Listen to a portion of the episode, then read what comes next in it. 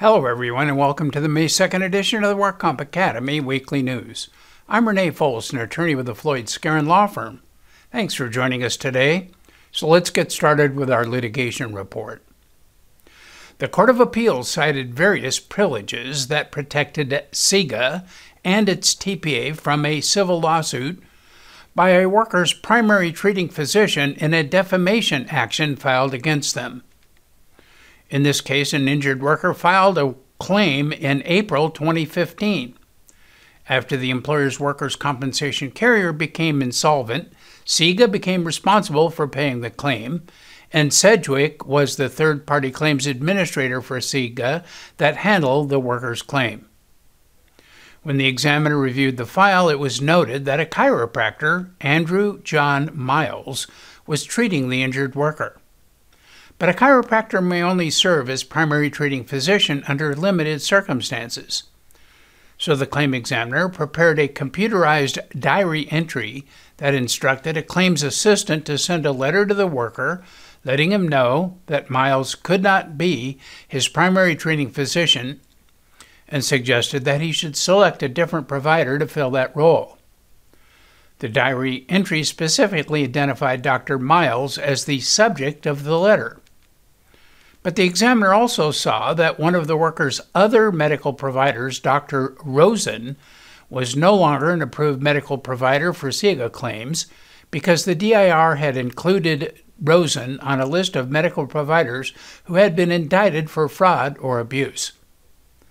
So the examiner instructed the assistant to send several form letters to the worker, including one notifying the worker of the indictment issue and another instructing him to select a new provider. The claim assistant received the two diary entries created by the examiner at the same time and assumed both entries related to chiropractor Miles by mistake. So the letters that were sent said Dr. Miles was the person indicted, not Dr. Rosen. Chiropractor Miles received the letter, called the examiner, and pointed out the mistake and the examiner took several actions that very day to correct them. Nonetheless, the chiropractor sued CIGA and Sedgwick for defamation, intentional interference with prospective business relations, and negligent interference with prospective business uh, relations. CIGA and Sedgwick both moved for summary judgment, which the trial court granted and the Court of Appeal affirmed in the unpublished case of Miles versus Sedgwick. CIGA and Sedgwick asserted three affirmative defenses the litigation privilege and the common interest privilege under the California Civil Code, and the limited liability provided to CIGA and its agents under the Insurance Code. But the case was resolved in favor of CIGA and Sedgwick on the common interest privilege alone and the others were not discussed in the opinion. CIGA and Sedgwick argued that the communication was privileged because the drafter and recipients of the letters shared a common interest in the worker's claim as required by the Civil Code privilege, and the Court of Appeal agreed.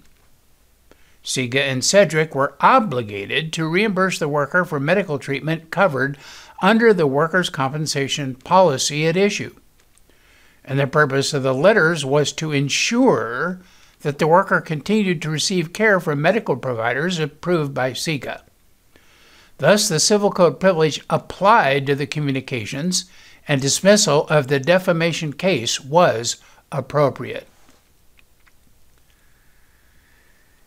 And in a new panel decision, the WCAB reversed a finding of AOE COE by the trial judge based upon the well settled substantial medical evidence rules. In this case, Salvador Mendoza claimed a specific injury while employed as a stalker by Esparza Enterprises. After a trial in 2007, the work comp judge found injury to the low back, 10% permanent disability, and the need for future medical treatment. Soon afterward, Mendoza filed a petition to reopen this case against Esparza Enterprises, claiming new and further disability. Then in 2011, while the first case was still pending, Mendoza filed an application for continuous trauma to his lumbar spine and psyche while employed as a baker's helper by his subsequent employer, Smith's Bakeries.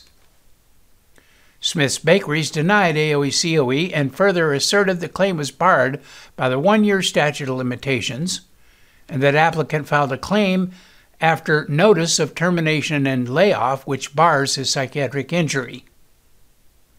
Then, applicant settled his first claim against Esparza Enterprises, including the petition to reopen, and the first employer reserved its rights to seek contribution or reimbursement from the second case, Smith's Bakeries.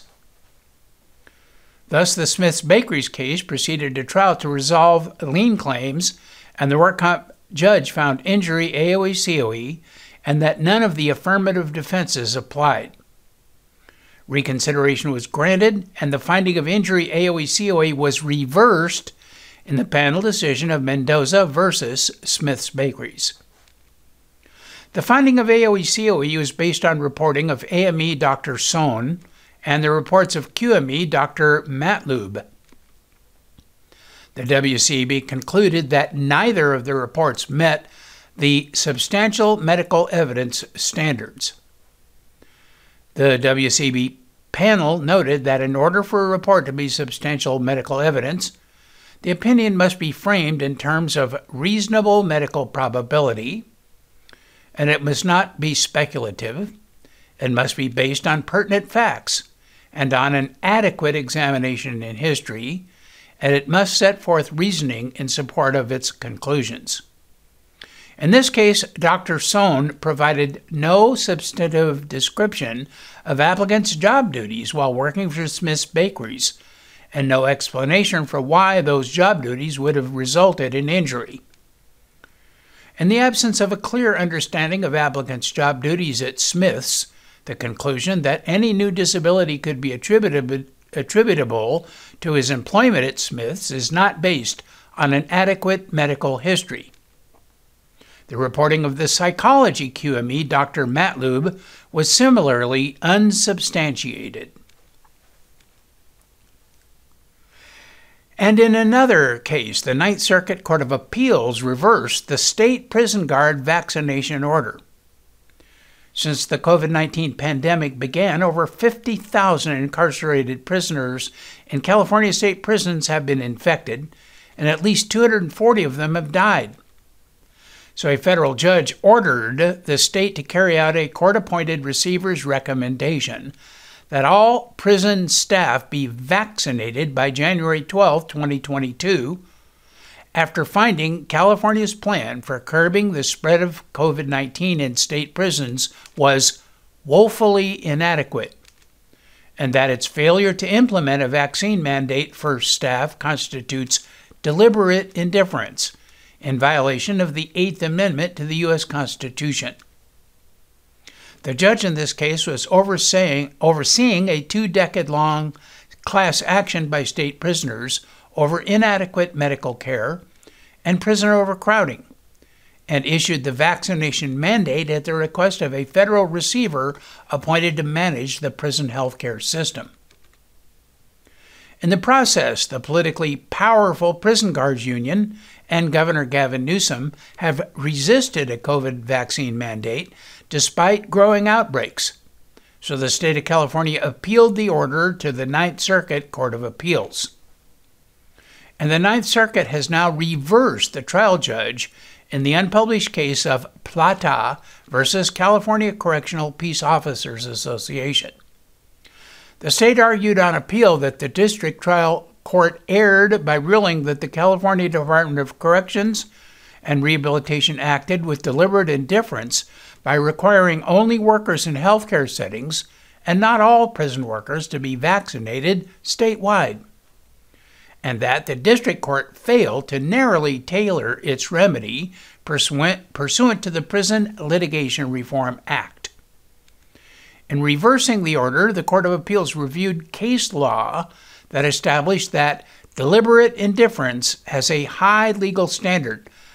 For a successful showing of deliberate indifference, the defendant must provide medically unacceptable care in conscious disregard of an excessive risk to the plaintiff's health.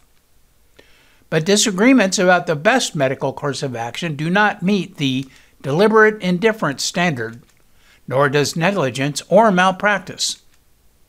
Thus, the panel concluded that the CDCR's COVID 19 vaccination policy was not deliberately indifferent because the agency took significant action to address the health risks posed by COVID 19, including making vaccines and booster doses available to prisoners and correctional staff, enacting policies to encourage and facilitate staff and prisoner vaccination requiring staff to wear personal protective equipment, and ensuring unvaccinated staff members are regularly tested for COVID. In light of these uncontested facts, defendants did not ignore or fail to respond to the risk of COVID 19 generally, nor did they disregard the importance of vaccination as key mitigation measures specifically were adopted. And now our crime report. The Department of Justice announced criminal charges against 21 defendants in nine federal districts across the United States, including several who are in California, for their alleged participation in various healthcare related fraud schemes that exploited the COVID 19 pandemic. These cases allegedly resulted in over $149 million in COVID 19 related false billings and theft from federally funded pandemic assistance programs. The department seized over $8 million in cash and other fraud proceeds in connection with the enforcement action. The names of those involved and summaries of each case in the enforcement action are available on the department's website. In one scheme in the Central District of California, two owners of a clinical laboratory were charged with a healthcare fraud, kickback, and money laundering scheme that involved the fraudulent billing of over $214 million for laboratory tests. Charges were also filed against manufacturers and distributors of fake COVID 19 vaccination record cards in the Northern District of California, where three additional defendants were charged.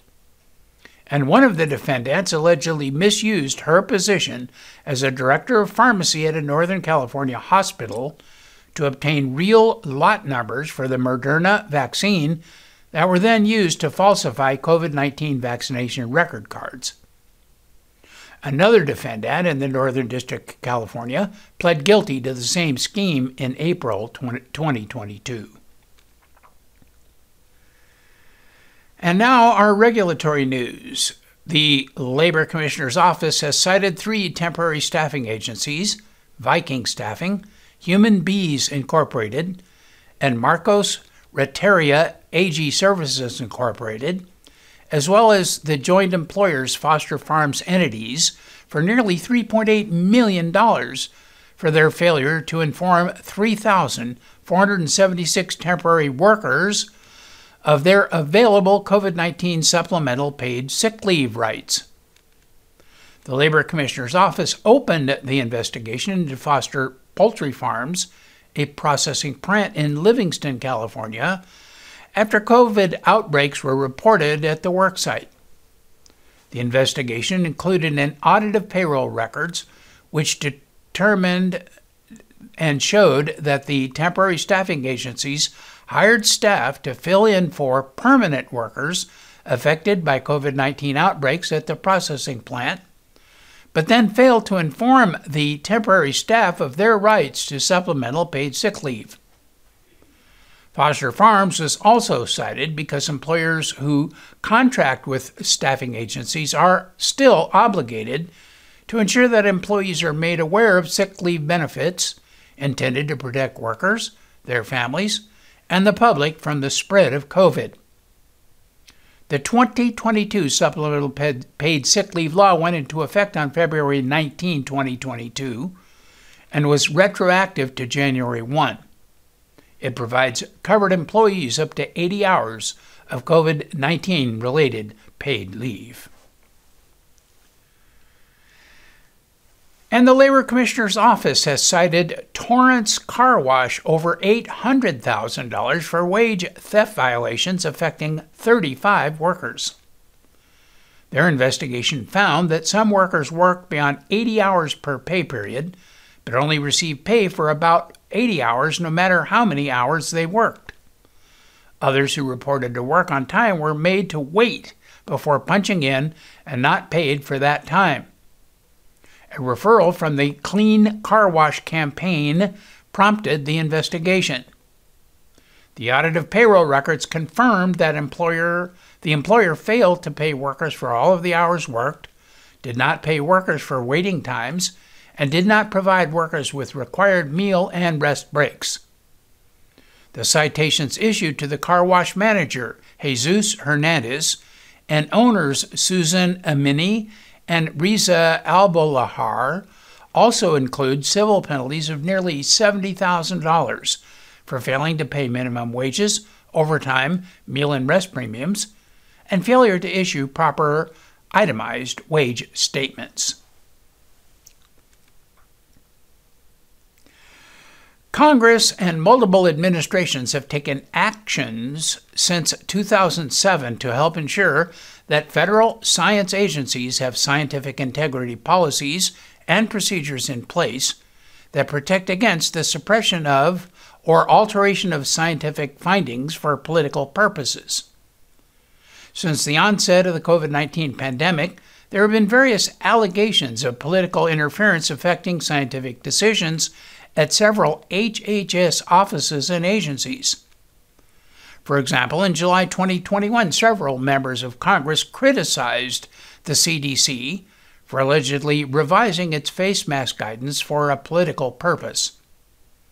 Thus, the U.S. Government Accountability Office, or GAO, was asked to review scientific integrity policies and procedures and how allegations of political interference in scientific decision making are addressed at the Department of Health and Human Services, and its agencies, the Centers for Disease Control and Prevention, the Food and Drug Administration, the National Institutes of Health, and the Office of the Assistant Secretary for Preparedness and Response, known as ASPR. So it concluded a performance audit in accordance with generally acceptable government auditing standards. According to the audit and April 2022 GAO report to Congress, the four agencies it reviewed do not have procedures that define political interference in scientific decision making or describe how it should be reported and addressed. And it said that the absence of specific procedures may explain why the four selected agencies did not identify any formally reported internal allegations of potential political interference in scientific decision making. Employees at the CDC and FDA and NIH told the GAO they observed incidents that they perceived to be political interference, but did not report them for various reasons, which included fearing retaliation, being unsure how to report issues, and believing agency leaders were already aware of the incidents. And more alarmingly, the report says a few respondents from the CDC and FDA stated they felt that the potential political interference they observed resulted in the alteration or suppression of scientific findings. Some of these respondents believe that this potential political interference may have resulted in the politically motivated alteration of public health guidance or delayed publication of COVID 19 related scientific findings.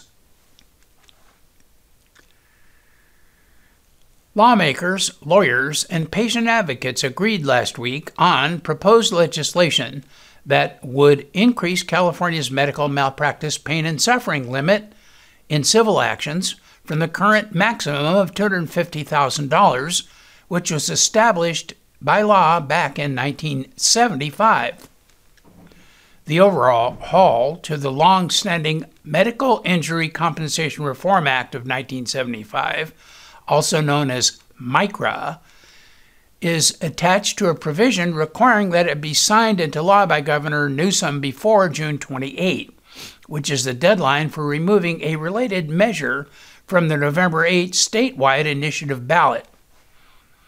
This year's ballot measure, if it were approved by voters, would have eliminated MICRA protections by creating a broad new category of lawsuits under which no cap on non economic da- damages or attorney fees would apply. California's existing medical malpractice cap imposes a $250,000 limit on how much patients can be awarded for damages that are not directly related to medical bills and economic losses, such as earnings. But critics have argued that a cap on awards for pain and suffering severely limits how much injured children, retirees, and stay at home parents can receive, while also deterring, attor- deferring attorneys, deterring attorneys from taking on the complex cases. The revised framework under the negotiated agreement was reached after several weeks of intense negotiations between attorneys and doctors groups, and the recovery limits have been increased from one quarter million to as much as one million dollars. This agreement signals the end to one of the most long standing battles in California politics. The agreement will be contained in amendments to Assembly Bill 35, which sidesteps what would have otherwise been a bruising and expensive political fight. Efforts to increase the malpractice cap in 2014, that was Proposition 46, was overwhelmingly rejected by voters. But a Los Angeles Times investigation found that since 2013, the Medical Board of California has reinstated 10 physicians who had lost their licenses for sexual misconduct, including two doctors who abused teenage girls and one who beat two female patients while they reported him for sexually exploiting them. In addition, the Times found that the board had consistently allowed doctors accused of negligence to keep practicing and harming patients, and at times leaving them dead, paralyzed, brain damaged, or missing limbs. So, lawmakers are currently weighing several legislative proposals to overhaul the state medical board, including a bill to permanently ban doctors convicted of sexually abusing patients, and another that would change the makeup of the medical board to a public member majority. California's Division of Occupational Safety and Health Standards Board met this month and formally adopted the third readoption of its COVID 19 Emergency Temporary Standard, or ETS as it's called. The new rules will become effective when the Office of Administrative Law completes its review and files it with the Secretary of State. And this is anticipated to be before the end of the first week of May 2022 and the new standards will remain in effect through December 31, 2022. In a stunning reversal, employee vaccination status is no longer a functional part of the proposed ETS. And the definition of fully vaccinated has been removed, as the new ETS applies to employees without regard to vaccination status.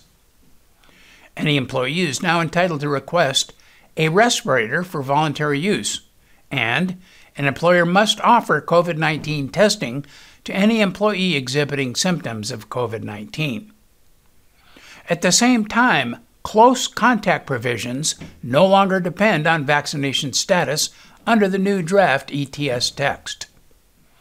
And what is sure to be a controversial move, their proposed ETS has no set rules for close contact exclusion from the workplace. Instead, the proposed ETS now requires that employers review current California Department of Public Health guidance regarding quarantine or other measures to reduce transmission and to develop, implement, and maintain effective policies to prevent COVID 19 transmission from close contacts. In contrast to the lack of specific close contact rules, the new rules with respect to COVID 19 case exclusion and return to work are not left to conjecture. The proposed ETS no longer restricts the type of COVID 19 tests that can be used to identify COVID 19 cases or otherwise be made available to employees when required, including during outbreaks. The old restriction prohibiting use of self administered and self read tests applies only to return to work criteria unless another means of independent verification can be provided, such as a time stepped photograph of the test results, presumably taken by the employee. And surfaces and objects potentially contaminated are no longer included within the definition of a COVID 19 hazard and the proposed ETS removes all cleaning and disinfection requirements, including the requirement to clean an area used by a COVID 19 case. The minor and major outbreak provisions of the proposed ETS no longer require consideration or use of cleanable solid partitions whenever social distancing cannot be maintained. Employers should obtain a copy of the ETS before it becomes effective in order to be compliant with the new standard. And in other industry news, a new report from the Workers' Compensation Research Institute and the International Association of Accident Boards and Commissions has been published to help identify the similarities and distinctions between workers' compensation regulations and benefit levels in the United States and Canadian profit, provinces, and it now includes information related to the pandemic. New in this edition is information about regulations addressing presumption of causation, availability of hearings and legal proceedings virtually, and a retrospective review of the maximum weekly benefit amount for temporary total disability. Both in Canada and the United States, Workers' compensation is entirely under the control of sub-national legislative bodies and administrative agencies, and the differences can be subtle. So, this study helps readers understand the macro level differences and general tendencies across jurisdictions, such as which states and provinces allow individual or group self insurance, which states cover medical stress claims, hearing loss, and cumulative trauma? How many jurisdictions allow the worker to receive temporary total disability and permanent partial disability benefits at the same time? And how do the maximum and minimum payments for temporary and permanent total disability benefits vary and how they change over time? The new study builds on many years of valuable work by the U.S. Department of Labor that pioneered the use of a standard set of tables to promote uniformity in responses across states and consistency in reports from year to year. Although the U.S. Department of Labor suspended its production of these tables for budgetary reasons, the WCIRI and the other agency agreed to work together to continue publishing this important resource. For more information about this study, please visit the WCRI's website. So that is all of our news and events for this week. Please check our website daily for news updates, past editions of our news, and much, much more. And remember, you can subscribe to our weekly news podcasts and our special reports using your iPhone, your iPad, or your Android device by searching for the WorkComp Academy with your podcast software. And we also publish our daily news, our podcast, and other utilities on our free WorkCompApps.com smartphone app. Again, I'm Renee Foles with Floyd Skeren, Manukian, Langevin. Thanks for joining us today. Please drop by again next week for more news.